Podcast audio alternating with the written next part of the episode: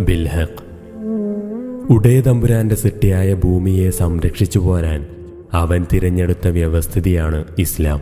ഒരിക്കൽ റസൂൽ സലാഹു അലഹി വസ്ലമയുടെ സന്നിധിയിൽ ജിബിരിൽ അലഹിസ്സലാം വന്നു. ഇസ്ലാമും ഈമാനും എഹ്സാനും എന്തെന്ന് പറഞ്ഞു കൊടുക്കാൻ ആവശ്യപ്പെട്ടു. ഇസ്ലാമും ഈമാനും എന്തെന്ന് നമുക്കറിയാം. എന്നാൽ എഹ്സാൻ എന്തെന്ന് പലർക്കും അറിയില്ല എന്നതാണ് വസ്തുത. അൽ എഹ്സാനു അൻ താഴ്ബുദ റബ്ബക്. ക അന്നക തറാഹു ഒറ്റവാക്കിൽ എഹ്സാനെ നമുക്ക് ഇങ്ങനെ വ്യാഖ്യാനിക്കാം. റബ്ബിനെ നേരിൽ കാണുന്നത് പോലെ നീ ഇബാദത്ത് ചെയ്യുക.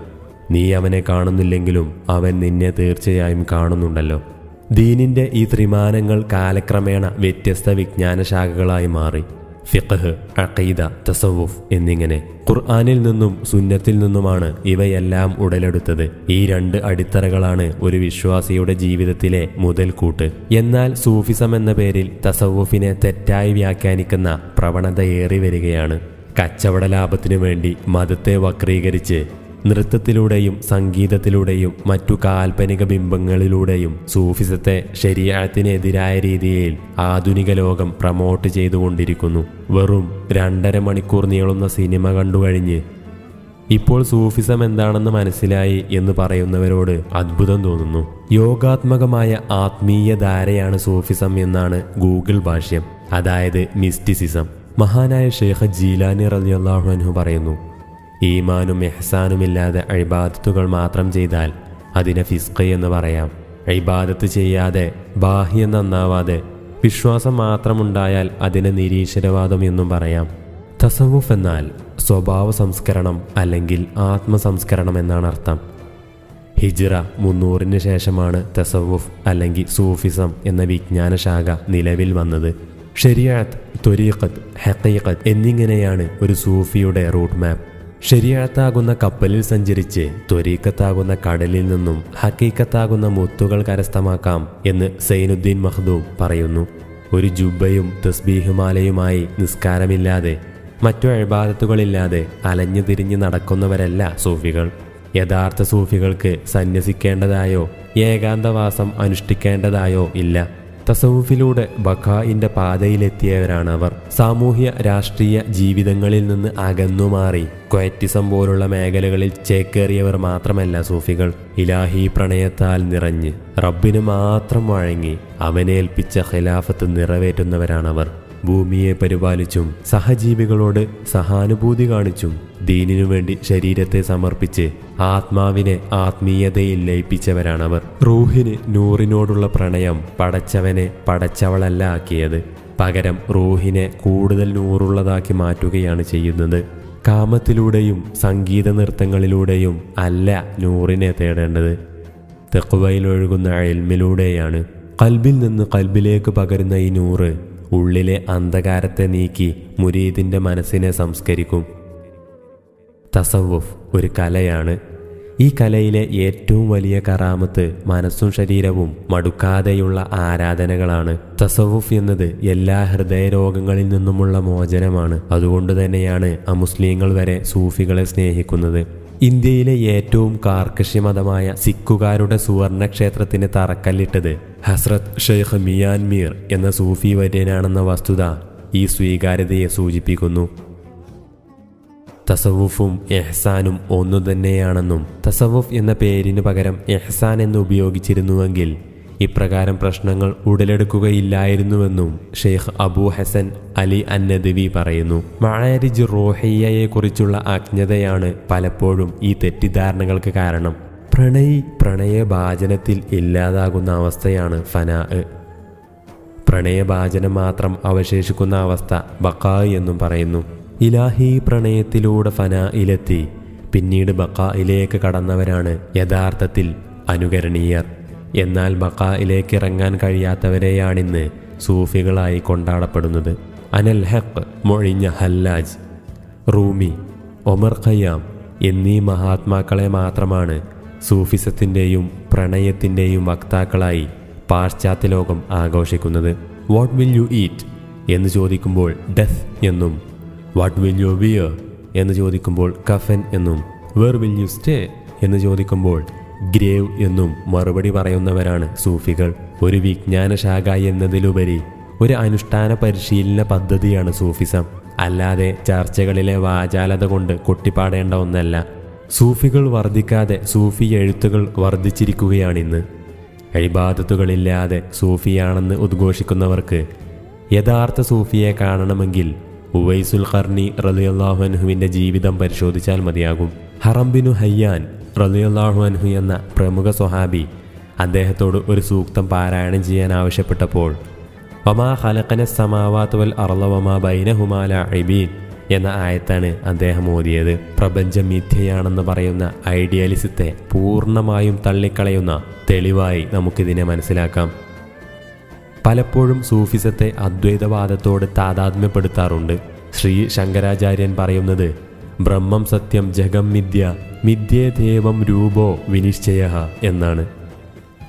സ്വയം ബ്രഹ്മമായി കരുതുന്ന അവർക്ക് ധ്യാനമേയുള്ളൂ പ്രാർത്ഥനയുണ്ടാവില്ല. തസവൂഫ് ഇതിൽ നിന്നും എത്രയോ പരിശുദ്ധമാണ്. സൂഫികൾക്ക് ദുനിയാവ് സഞ്ചരിക്കാനുള്ളൊരു വഴി മാത്രമാണ്. ഫനായിൽ നിന്ന് ബക്കായിലേക്ക് കടക്കാൻ കഴിയാത്തവർ അനുകരണീയരല്ല. സ്വന്തത്തെ നഷ്ടപ്പെട്ടവരാണ് അവർ. സ്വബോധം നഷ്ടപ്പെട്ടവർ. ഷഹീദ് സിർമിദിയെ പോലെ ഹല്ലാജിനെ പോലെ ശരീരത്തിന് മുമ്പിൽ അവർ കുറ്റക്കാരാണ്. അനൽ ഹക്ക് എന്ന് പറഞ്ഞതിനുള്ള വധശിക്ഷ നടപ്പിലാക്കുന്നതിന്റെ തലേ ദിവസം അദ്ദേഹം നാനൂറ് റക്കാഴത്ത് സുന്നത്ത് നിസ്കരിച്ചിരുന്നു. അവർ മഹാന്മാരാണ്. എന്നാൽ അവരെ ഉൾക്കൊള്ളാനുള്ള കഴിവ് സാധാരണക്കാർക്ക് ഇല്ലാത്തതിനാലാണ് ഖാദിമാർ അന്ന് അപ്രകാരം വിധിച്ചത്. സൂഫിസം ഒരു സിദ്ധാന്തമല്ല. രുചിച്ചവർക്ക് മാത്രമേ അതറിയൂ. മറ്റെല്ലാ ചിന്തകളും അവസാനിക്കുന്നിടത്ത് തസവുഫ് ആരംഭിക്കുന്നു.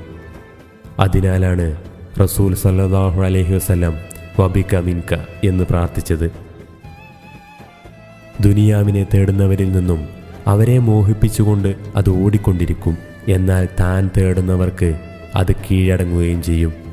അതിനെയാണ് നമ്മൾ കറാമത്ത് എന്ന് വിളിക്കുന്നത്. തസവുഫിന്റെ ഒരു തുള്ളി മതി. അതിലൂടെ സമുദ്രങ്ങൾ പ്രതിഫലിക്കും. എന്നാൽ കാപ്പറ്റത്തിന്റെ ഒരു തുള്ളിയുണ്ടെങ്കിൽ സമുദ്രത്തോളം അമൽ ചെയ്താലും നമുക്ക് അതൊന്നും കാണാൻ കഴിയില്ല.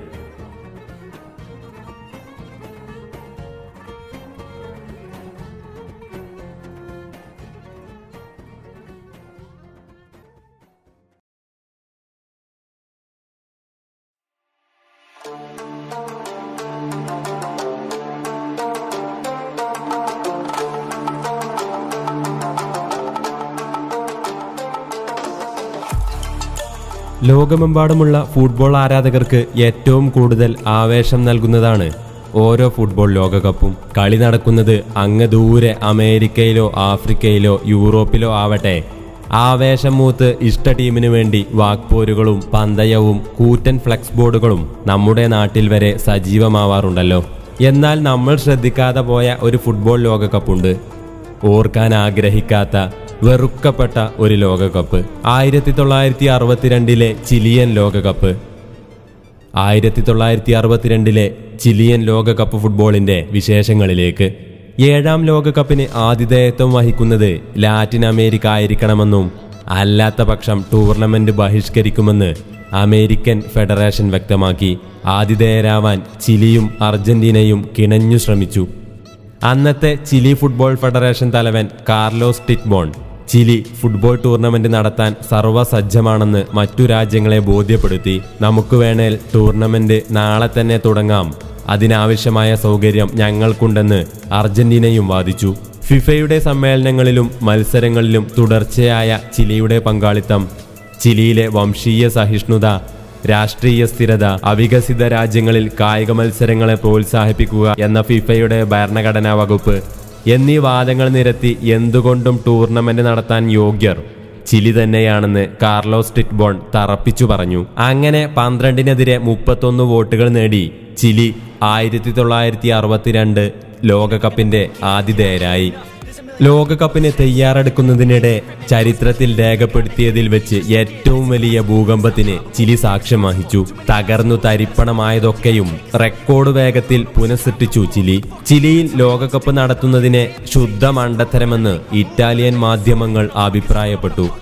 ചിലിയുടെ തലസ്ഥാനമായ സാന്റിഗോ വേശ്യാവൃത്തിയും കുറ്റകൃത്യങ്ങളും പട്ടിണിയും നിറഞ്ഞ മാലിന്യ കൂമ്പാരമാണെന്ന് ഇറ്റാലിയൻ മാധ്യമങ്ങൾ പരിഹാസത്തോടെ അടിച്ചിറക്കി ചിലിയുടെ ആതിഥേയത്വത്തിനു വേണ്ടി ഓടി നടന്ന ചിലി ഫുട്ബോൾ ഫെഡറേഷൻ തലവൻ കാർലോസ് ടിറ്റ്ബോൺ ലോകകപ്പ് തുടങ്ങുന്നതിന് കാത്തുനിൽക്കാതെ ഈ ലോകത്തോട് വിട പറഞ്ഞു. അദ്ദേഹത്തോടുള്ള സ്മരണാർത്ഥം ആ ലോകകപ്പിലെ പ്രധാന വേദി അദ്ദേഹത്തിന്റെ പേരിൽ നാമകരണം ചെയ്തു. കൊളംബിയയും ബൾഗേറിയയും ആദ്യമായി ലോകകപ്പിനെത്തിയപ്പോൾ ആയിരത്തി തൊള്ളായിരത്തി അൻപത്തിയെട്ടിലെ രണ്ടാം സ്ഥാനക്കാരായ സ്വീഡനും മൂന്നാം സ്ഥാനക്കാരായ ഫ്രാൻസിനും യോഗ്യത നേടാനായില്ല. അങ്ങനെ എല്ലാ പ്രതിസന്ധികളെയും തരണം ചെയ്തുകൊണ്ട് ആയിരത്തി തൊള്ളായിരത്തി അറുപത്തിരണ്ട് മെയ് മുപ്പതിന് ചിലിയിൽ പന്തുരുണ്ട് തുടങ്ങി. ടൂർണമെന്റിലെ മിക്ക മത്സരങ്ങളും അക്രമാസക്തമായി. അതിൽ പ്രധാനമായിരുന്നു ചിരവൈരികളായ ചിലിയും ഇറ്റലിയും തമ്മിലുള്ള പോരാട്ടം. കളി തുടങ്ങി പന്ത്രണ്ടാം സെക്കൻഡിൽ ആദ്യ ഫൗൾ പിറന്നു. മത്സരത്തിലുടനീളം കളിക്കാർ തമ്മിൽ അസഭ്യം പറയലും ഉരസലും തുപ്പലും തുടർന്നു. പലപ്പോഴും കാൽപന്ത് കളി കയ്യാങ്കളിയായി മാറി. അന്ന് കളി നിയന്ത്രിച്ചിരുന്നത് ഇംഗ്ലീഷുകാരനായ കെൻ ആൻസ്റ്റൺ ആയിരുന്നു പലതവണ റഫറി ആതിഥേയർക്ക് അനുകൂലമായി വിസിലൂതി. രണ്ട് ഇറ്റാലിയൻ കളിക്കാർ പുറത്താക്കപ്പെട്ടു. പുറത്തു പോകാൻ വിസമ്മതിച്ച കളിക്കാരനെ പോലീസ് വലിച്ചിഴച്ചു പുറത്താക്കി. കെൻ ആൻസ്റ്റൺ കളി നിയന്ത്രിക്കാൻ ആവാത്തതിനാൽ പലതവണ പോലീസ് ഇടപെട്ടു.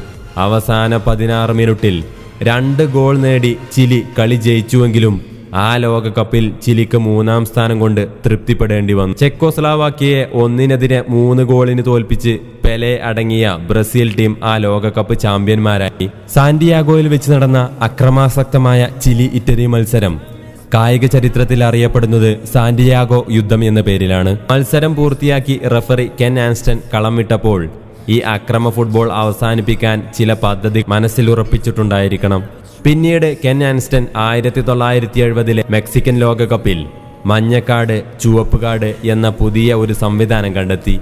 എന്നാൽ ഏറെ കൗതുകകരമെന്ന് പറയട്ടെ ആ ലോകകപ്പിൽ ഒരാൾക്ക് പോലും ചുവപ്പ് കാർഡ് കണ്ട് പുറത്തു പോകേണ്ടി വന്നില്ല. ഫുട്ബോളിൽ നമ്മുടെ വാശിയും ആവേശവും വിദ്വേഷവും കാണിക്കേണ്ടത് എതിർ ഗോൾ വല ചലിപ്പിച്ചുകൊണ്ടല്ലേ?